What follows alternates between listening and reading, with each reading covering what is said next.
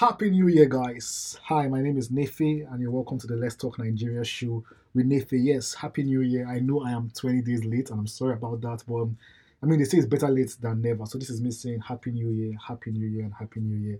I hope you guys are doing really good. I hope the year has been good. I know for some people like Mommy Z, they've already hammered this year.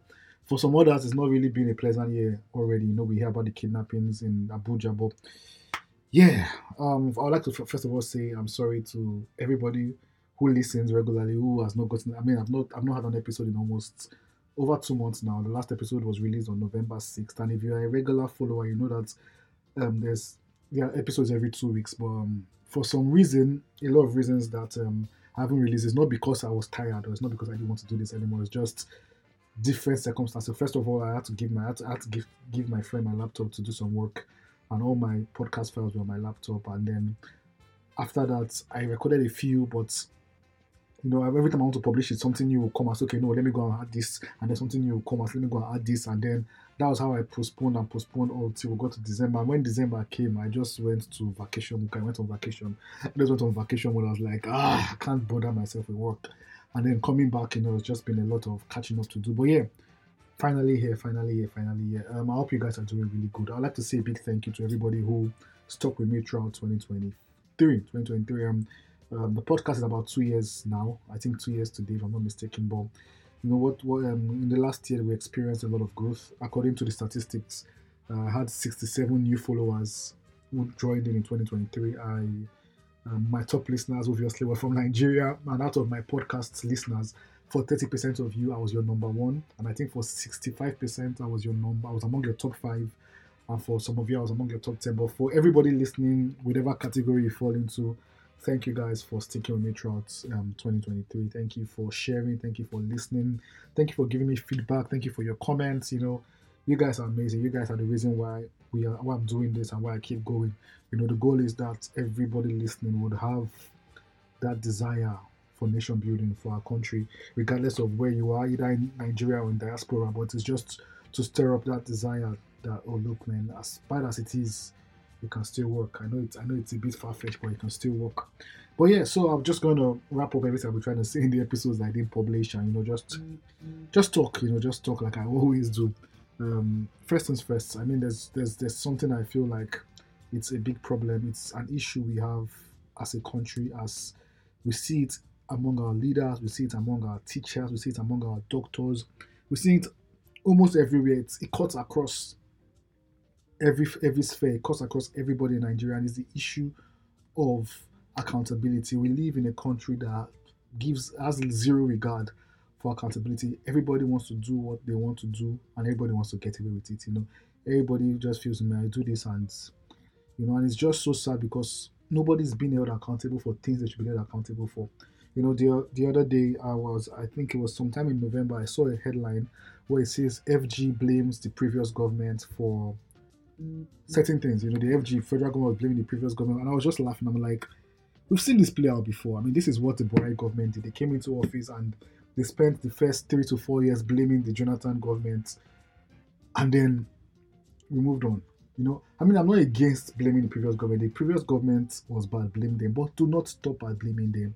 Who is being held accountable? And this is what pisses me every time I see the news that says, oh, then the previous government did this, previous government, okay, fine, we know they did it. Okay, who did it? Who did not do the contract? Who came out with these stupid policies? Who was in charge? Who is being held accountable? You know, the Buhari government talked about how much the Jonathan government left debt. You know, the Jonathan government left a debt of about twelve points, you know, twelve point six, if I'm not mistaken, twelve point six trillion naira. Yeah, twelve. Yeah, Jonathan government left a debt of about twelve point six trillion naira.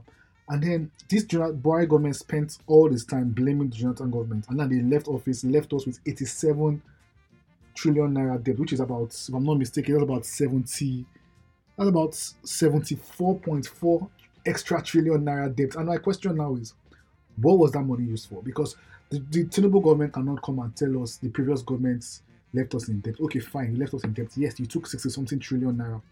Where is it showing? Because in every means you want to judge the Buhari government, insecurity was on the rise, unemployment was on the rise, um, death row was on the rise, education was whack. So if in every every every indices used to measure a government, this previous government failed, and you're telling me that you had, you still took a loan of, you kept us, you threw us into more debt of sixty something trillion naira. Where is it? Why can't we see it? What did you try to do that did not work? Who did you pay to do things that did not do it? Let people be held accountable. You cannot take the mass, the wealth of the masses, the public funds, use it as you wish, squander it, and then you come after eight years to tell us, oh, we failed. No, there has to be accountability, because, I mean, if it was, if you sent your housemaids, because, I mean, they are called public servants, for example. If you, if you send if you send your housemaid, if you, if you even send your child to the markets to go and buy something, you want to have a report. Okay, I bought this, or on, on the wheel, they robbed me, you know. Tell us what happened. You know, um, there was so much impunity under the Buhari government. You could see Emefiele just doing what he likes, and everybody, and it just pissed me off, because the the Tinubu government is coming to tell us, oh, the previous government, we know they were bad, but who is being held accountable? Who is being arrested? Who is being tried? Who is being investigated? You cannot not say these things and just allow me to be okay with the previous government. You know, and it's not just in government; it spreads across. You know, in December there was um, in December there was an explosion in somewhere in Jos. It was a mis- according to the headlines. No, sorry, not in Jos, in Kaduna rather. It was a um, a, mis- a mistake. It was a mistake, and eighty-five innocent civilians were killed because of a mistake from the Nigerian military. It was a mistake. It says at, at least eighty-five people killed in mistakenly army drone attack. So. Now, eighty-five lives were lost. And the question I ask is, who is being held accountable? Was the chief of staff, was the chief of army staff sacked? Was the um, army commander in charge of that platoon or that barrack or whatever that carried out that action? Was anybody arrested? Was anybody called to book? Was anybody held accountable? I mean, eighty-five lives, eighty-five Nigerian lives were lost for nothing. And it makes me wonder, what is the value of a Nigerian life? Because until we come as a country to a point where we become accountable, not just in governments, in the military, in the, among our doctors, in our place of work, until we start, until as individuals we understand the power of accountability, we will never have a good government, because it is still us that would end up being in these political positions. It is still us that would end up being in power, in offices someday. And if you cannot be accountable as a secretary in a small office, if you cannot be accountable as the accountant in your small bank, you cannot be accountable when you become the governor. I mean, it's easy for us to point fingers and point it, but are we any better than them? You know, how, how can you tell me the Nigerian military had a, there was a mistake attack, eighty-five people were killed, all they came to do was to tell us on T V, and apologies and visits, nobody was sacked, nobody was brought to book. You know, and we see it among our doctors. You know, sometime in, I think in October, November, a friend of mine lost a brother, and it was to pure medical negligence. In fact, it got me thinking about people that I lost in the last four or five years. About nine people around me have died. And I started to think, and all of these were just medical negligence. You know, and have the doctors been held accountable? You know, I read, I read, I read somewhere that more people have died in Nigeria from medical negligence than police brutality. We just don't talk about it. And it made me wonder, I mean, it was a tweet, but it made me think, it's, it's possible that we've lost more people as Nigerians to medical negligence than even police, pol- I mean, our, our our field police system, police brutality. But the question is, is anybody ever held accountable? Or do people just die and we're expected to just move on? You know, and, and it got me thinking, you know, it got me thinking that people, we just live in a country where people die, no investigation is carried out, nobody's being held accountable. And it's the, the relatives of the lost just need to move on. There are a lot of people, personally I've lost people that would, would have not died if the doctors did their job properly.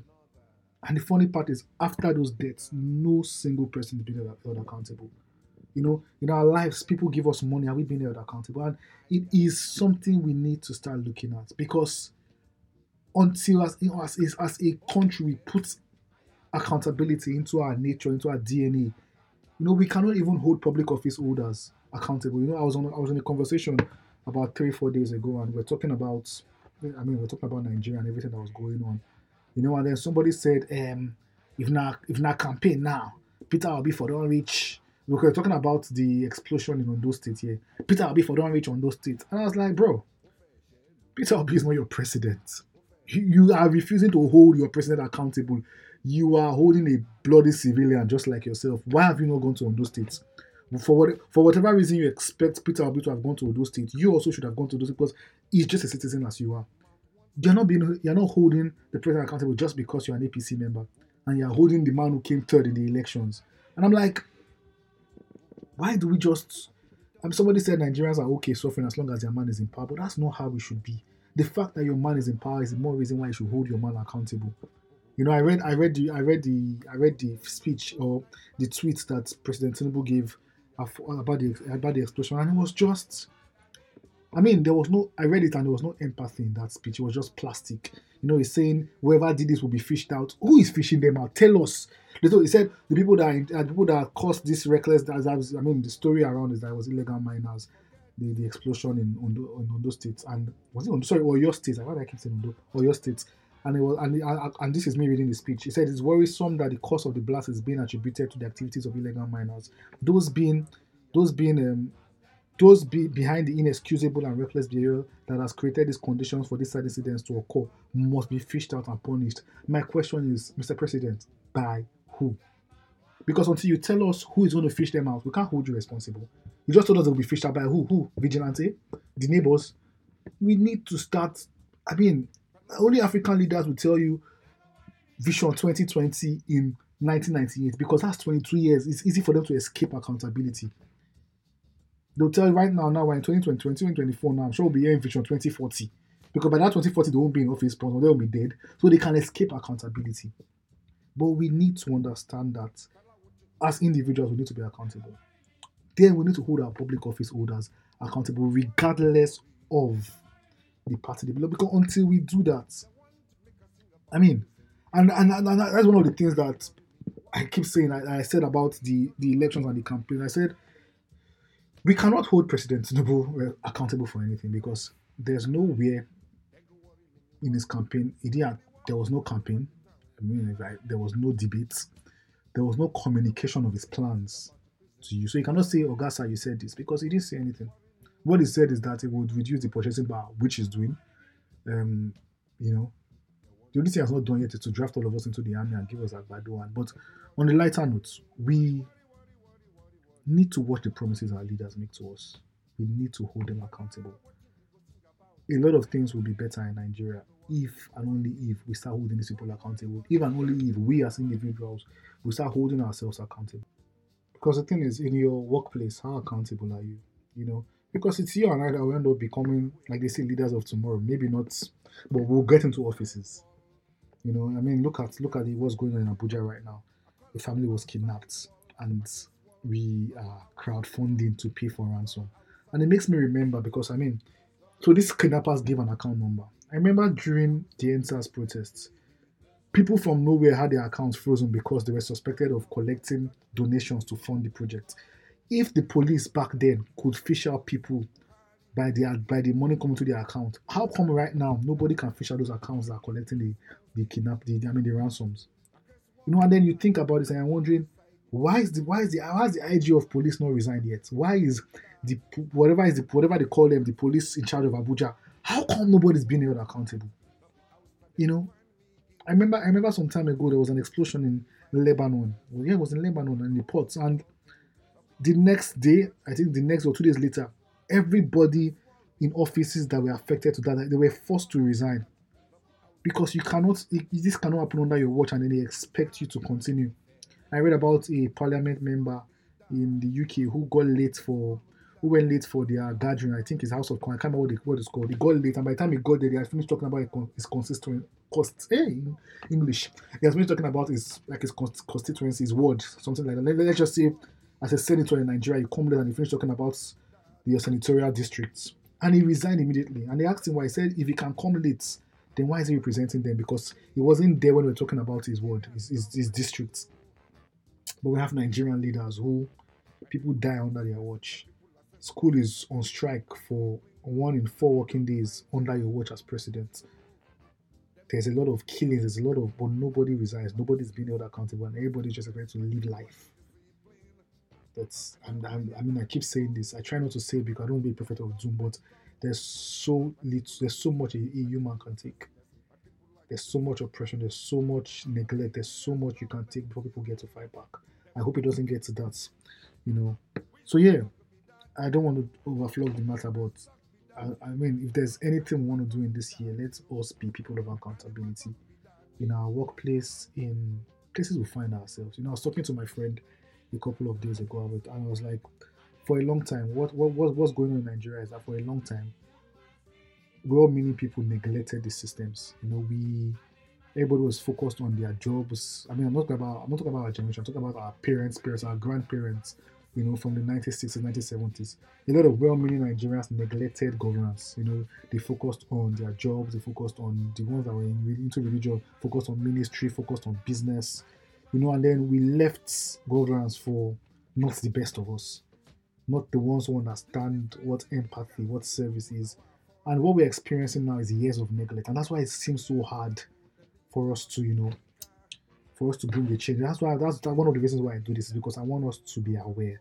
I want us to, we don't need to neglect the system, you know, we need to engage, we need to get involved, we need to get into these parties, we need to infiltrate the systems like Trojan horses. We need to get involved, because if we are just, you know, if you say, oh, nothing concerns me, I want to focus on my business, your business will depend on policies that these people were going to make. Oh, I don't, I don't want to, I want to focus on my education. These people will make policies that will make you finish a four-year course in seven years. You know, so we all need to get involved. We all need to understand that. I mean, people like to say, "Oh, Ni- Nigeria, now we get Nigeria." You know, somebody said something some days ago. We're talking well, well, about the Oyo explosion. I said, "Let Nigeria not happen to you." And I was, I just kept quiet, because you know me where I stand with that phrase. Nigeria is a product of you and I's actions and inactions. Everything we see now is, is based on the neglect that our parents and our, the people before us, people before our parents neglected the system, their inactions and their actions. Nigeria is a non-living thing. It just depends. So, Nigeria, when we came on to say, oh, let Nigeria happen to you, it is let our actions or our inactions not happen to us. So until we realize that each and every one of us, we have a part to play. We have a part to play.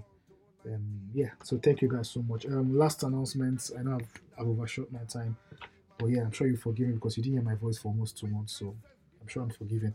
Yeah, last announcement is that um, officially I just opened an Instagram page for the podcast. And you know, the podcast has been on for about two years now, and I've No, I, I didn't want to put do, create an Instagram page, but there's been a lot of pressure. Oh, create an Instagram page. So yeah, there's an Instagram page, and I'm thinking of doing, you know, video podcast very soon. Some episodes will be recorded video, so you can see my fine face, not just my fine voice, not just hear my fine voice. But yeah, um, so it's um, Let's Talk Nigeria Show with Nefi on Instagram. Please do me a favor, follow, share, like, engage. You know, we had sixty-seven percent increase in followership this year. Um, I want to double it. Personally, I'm ambitious for the podcast in twenty twenty-four. I want to have, if I, if I have fifty listeners this year, by December I want to have one hundred listeners. My point is I want a one hundred percent increase, and I can't do that without you guys. I mean, I'll do what I can do, but I need you guys to please help me share. Um, tell a friend, tell a friend, tell a friend. You know, yeah. But yeah, thank you guys so much for, for rocking with me. God bless you, and God bless the Federal Republic of Nigeria.